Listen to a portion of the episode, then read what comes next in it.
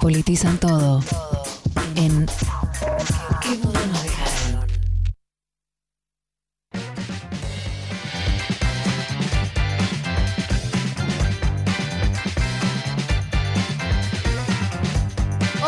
y 18 minutos de la mañana, seguimos adelante. ¿En qué mundo nos dejaron? Con las cuestiones que más nos importan, ¿no? Che, acabamos de meter una nota muy buena, la verdad. Yo quiero, quiero resaltarlo. Si hay alguien que se está sumando recién, los invito a que la vuelvan a escuchar por sí, Buena por interesante, aclaramos porque los hechos son terribles. los hechos son terribles. Es interesante porque la denuncia es elemental, porque lamentablemente cuando se trata de Horacio Rodríguez Larreta, no todos los medios de comunicación deciden abordar eh, la cobertura de esas cuestiones de la misma manera. Y estamos hablando de una represión sangrienta que vivieron los compañeros cartoneros y que es necesario denunciar. Sí, aparte, un, eh, lo que decíamos antes, un ensañamiento con, con ese sector eh, y también una denostación, porque a los cartoneros los denostan permanentemente de manera material, o sea, no les garantizan las condiciones mínimas de trabajo. Estamos hablando que el reclamo era justamente por paritarias, en contra de un descuento del sueldo, pero además hay un desprecio simbólico que lamentablemente es compartido por algunos sectores de la sociedad que no reconocen eh, labor fundamental tanto en materia ambiental pero social. Pero bueno, ahora, ahora vamos, le pueden escuchar, eh, recomendamos eh, esa entrevista que la pueden escuchar si se la perdieron en Spotify. ahora, Spotify. ahora vamos a hablar de, de un tema que viene siendo bastante interesante. No sé si estuvieron escuchando algunas declaraciones de Lula, me imagino que sí. Hemos, yo al menos en lo personal, estuve escuchando, pero no tan de cerca como me gustaría, así que espero esta columna con muchas ansias, Merced. Bueno, eh, Lula da Silva lanza oficialmente hoy em, su, candidatura presidencial. después de tantas cosas que pasaron, después que vamos a estar hablando un poco también de eso, de, del lofer, de la persecución judicial que atravesó, que terminó con, con él efectivamente eh, preso.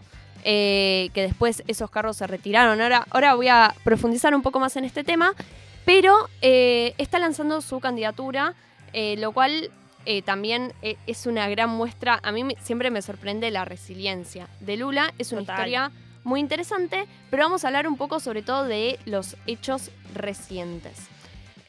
primero, bueno, tuvo una nota eh, en el Times recientemente que se llama justamente Segundo Tiempo en alusión a Segundo bueno, mandato. Es, bueno, no, segundo no. no ya eh, tuvo dos mandatos cumplidos. mandato, pero. Pero de alguna manera está. Bolsonaro, ¿no? Como una Bolsonaro y bueno, un segundo tiempo para la región, un segundo tiempo en un punto de inflexión claramente en su historia. Muchos eh, pensaban que se iba a retirar de la política, incluso son cosas que también o por lo menos de, de su candidatura. Me imagino a Lula diciendo, ¡ja! Ya quisieran.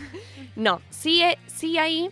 Bueno, algunas cuestiones eh, que despertaron polémica. Primero, hizo declaraciones con respecto a la situación Rusia-Ucrania, que eh, se distinguieron bastante de lo que en general vienen planteando eh, distintos mandatarios a nivel eh, internacional, algunos que se alinean, bueno, incluso en Argentina, el alineamiento se dio más en términos pro-Ucrania.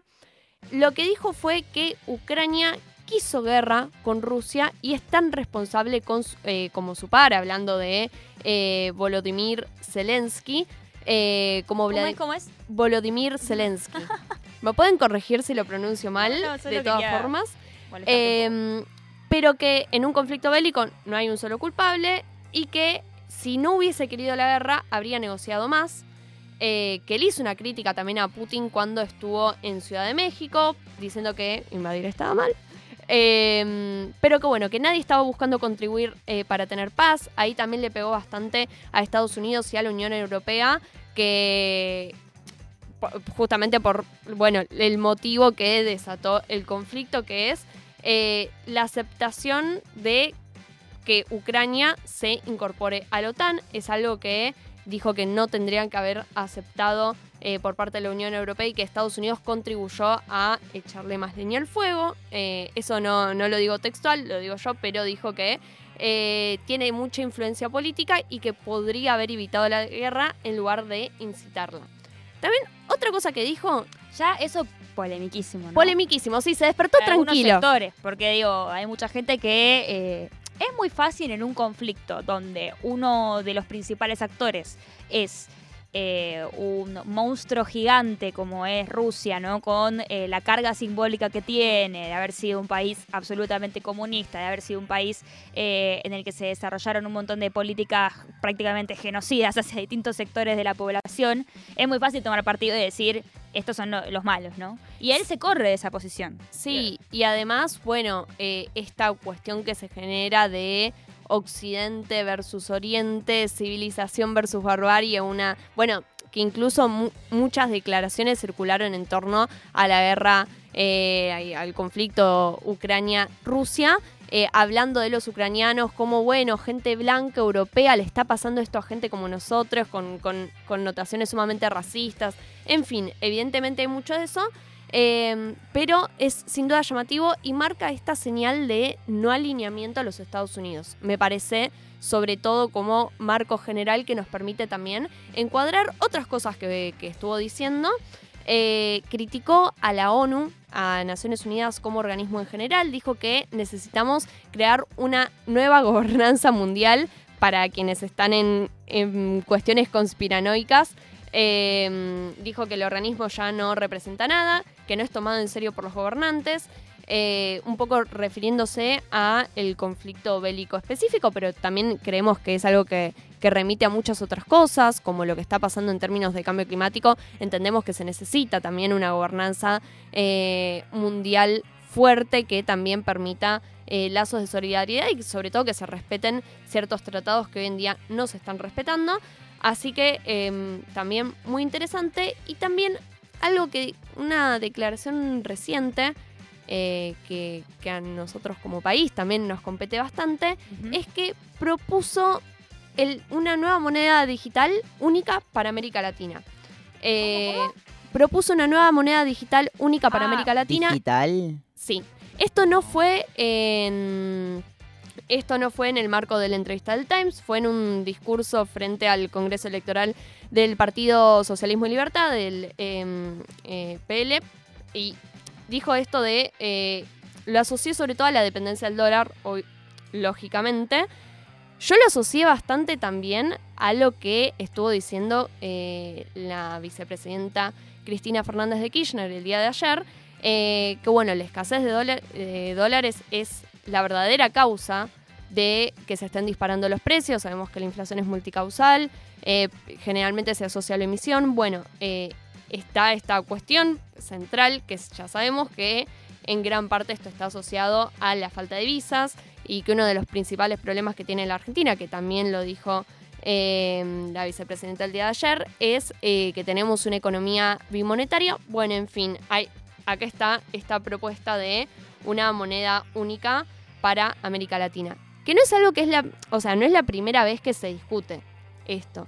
En la década progresista, o sea, en toda esa oleada en, el que, en la que el progresismo estaba eh, bastante instalado en la región, eh, también se barajó esta posibilidad de crear em, el Banco del Sur como instrumento financiero para, para instalar una moneda Em, que se dice que en ese momento lo frenó Brasil, eh, justamente. me hace, sí. resuena un poco respecto a esta, bueno, uno de los ejes que también tocó Cristina en su exposición de ayer sobre que el mayor problema de Argentina es la economía bimonetaria. Claro, claro, sí. lo, lo iba a decir ahora. No, no, no, lo dijimos hace, hace un toque, se nos distrajo. Me distraje un segundo, perdón. Estaba haciendo un buen hilo de Twitter con la entrevista de recién. Sí, sí, estamos, estamos multitasking, multitaskeando, como suele pasar con esta gran generación.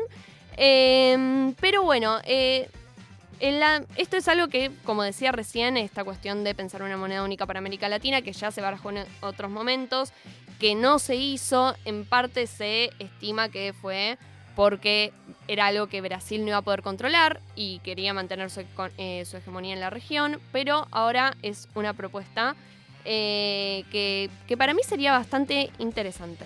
Eh, por lo menos me, parece que son todos planteos bastante nodales con, con también este componente eh, bastante regional, eh, creo que este guiño a la integración latinoamericana y también esta cuestión de salirse de este alineamiento automático al actual gobierno de los Estados Unidos, marca una diferencia y también pretende ser un punto de inflexión en lo que estamos eh, viendo a nivel Latinoamérica.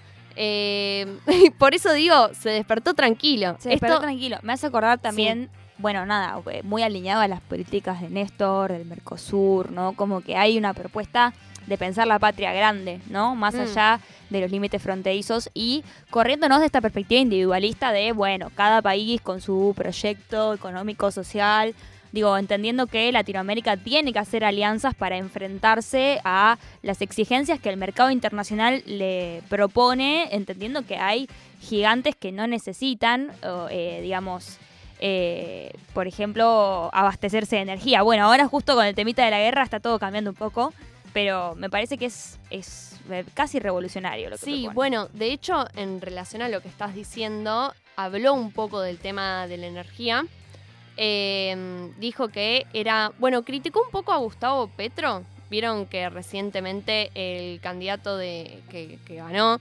eh, las elecciones en Colombia eh, dijo que iba a abandonar la exploración petrolera. En relación a esto, lo que dijo Lula fue en esta entrevista que les mencionaba del Times, que recomiendo leer entera porque la verdad que está muy buena. Eh, Petro tiene derecho a proponer lo que quiera, pero en el caso de Brasil esto no es real. En el caso del mundo, tampoco. Y haciendo alusión a eh, lo que viene pasando también con el conflicto bélico Rusia y Ucrania, todo un poco termina derivando en esa cuestión. Que determina la cuestión energética y dijo que me pareció interesante que era una cuestión de soberanía la, disputa en torno a la energía, que es un poco lo que decías vos recién, José.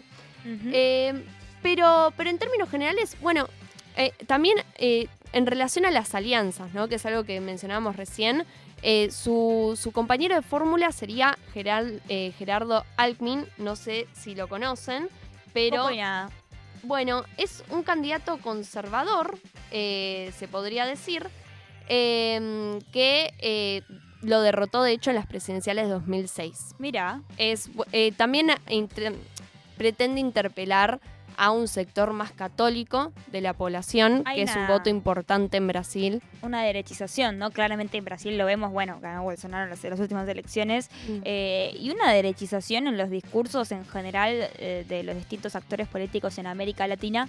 Pareciera que eh, inclusive esto impacta en las agendas de los movimientos políticos más de centro, centro izquierda, con esa necesidad de, bueno, ya hay que captar un poco a este público. Sí, ojo que, eh, bueno, esto es algo que se le criticó, sobre todo justamente desde sectores más de izquierda, que la propuesta de Lula se está derechizando en función de atraer un cierto sector del electorado.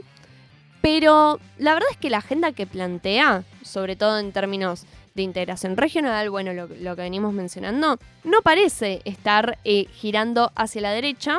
Eh, bueno, hace poco también en relación a esto que contaba de eh, el voto católico y qué importancia, bueno, también sabemos que está el voto evangélico, distintas, eh, que, lo, que religioso atraviesa gran parte del electorado en Brasil y tiene muchísimo peso.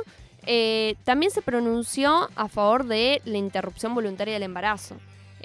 diciendo que es algo que afecta sobre todo a las mujeres pobres. y Gerardo Alclim Alckmin, ¿lo pronuncié bien? Bueno, en fin, eh, que, justamente es un candidato conservador, está diciendo viva, eh, viva Lula. No pasó las declaraciones porque están en brasilero y es realmente muy confuso. Em, pero hablando de que, que, los trabajadores construyeron un candidato. Eh, todo con un discurso que identificamos con las izquierdas. Entonces no sé qué tanto esto responde a una derechización de la agenda eh, o atraer, o, o, al contrario, atraer un sector eh, de centro derecha un poco más a una agenda, si se quiere, progresista. Es interesante lo que planteas, ¿no? Como no modificar eh, el curso de la agenda política, mm. sino modificar un poco los discursos para ¿no? Como que hay una diferencia ahí entre decir, modifico mis políticas o modifico los discursos, pero mis políticas quedan intactas. Sí, también eh, la diferencia entre construir alianzas y modificar tu agenda. Eh, Muy interesante lo que dice Merce en este contexto en el que vemos también muchos sectores de la izquierda denostar la posibilidad de sentarse a dialogar en una mesa. Lo escuchábamos a Grabois decir, yo si me tengo que besar con Grogo Patel lo voy a hacer. Y siendo bardeado por muchos troscos acá y allá. Absolutamente, eh, son debates que atraviesan el país, que atraviesan la región y que a mí me parece que en abstracto eh, son muy interesantes y en la práctica también lo son. Y también eh, quería dar un par de datos porque a mí la verdad que, Lula me genera bastante esperanza. Es una de esas personas en las que un poco esa cuestión de poner las manos en el fuego y yo veo que esto sale mal. No, igual realmente eh, creo, creo muchísimo en, en su propuesta, en él como figura política. Una persona que aparte en lo personal, la historia de Lula, bueno, no la vamos a poder abarcar en esta columna, pero es interesantísima. Él empezó eh, realmente eh, en, en una situación muy, muy vulnerable, llegó a ser eh, metalúrgico, eh, a partir de eso empezó a que ser llegó a ser parte del poder ejecutivo. Totalmente, y que hizo carrera sindical y que a partir de eso, bueno, eh, llegó a lo que conocemos hoy. Eh, fue el presidente mejor valuado de la historia, con un 87% de aprobación al dejar sus gobiernos. Wow. Sí, no, eh, es increíble. Y, y bueno, cierro con esto. Eh, le preguntaron, le preguntaron, esto es traducción en vivo porque está en inglés, Eh, pero le preguntaron si él no estaba listo para eh, alejarse de la política y dedicarse a una vida más tranquila, según eh, eh, lo como charlamos antes, Lula, no difundieron comprar una casita. algunos medios de Brasil, retiro espiritual, algo Ah, una casita ahí, las patitas en el mar, le- un par de libros, un par de conferencias. Tenemos a. Mauricio Macri dando- participando en el Mundial de Bridget. Y la verdad es que se lo merece. Y necesitamos o sea, tiene más de que- 70 años, hizo, hizo muchísimo por su, pari- eh, por su país. Una, uno pensaría que es justo que descanse. Eh, y le pregunta a la periodista, ¿decidiste inmediatamente volver? Eh, ¿Fue algo inmediato? Y él contesta, la verdad es que nunca, nunca renuncié. La política vive en cada célula de mi cuerpo, en mi sangre y en mi cabeza. Porque la cuestión es que las políticas no son para mí, eh, es para las causas que te atraen a esa vida política y yo tengo una causa. Eh, así que Yo eh, tengo una causa. con, con esto cierro y, y vamos a seguir contando. Bueno, este es un tema que cuando esté más álgido, sobre todo ah, más adelante a fines de año, eh, y efectivamente estén sucediendo las elecciones en Brasil, vamos a cubrir muchísimo porque es un- una cuestión muy interesante y que va a cambiar, creo yo, eh, la dinámica a nivel regional.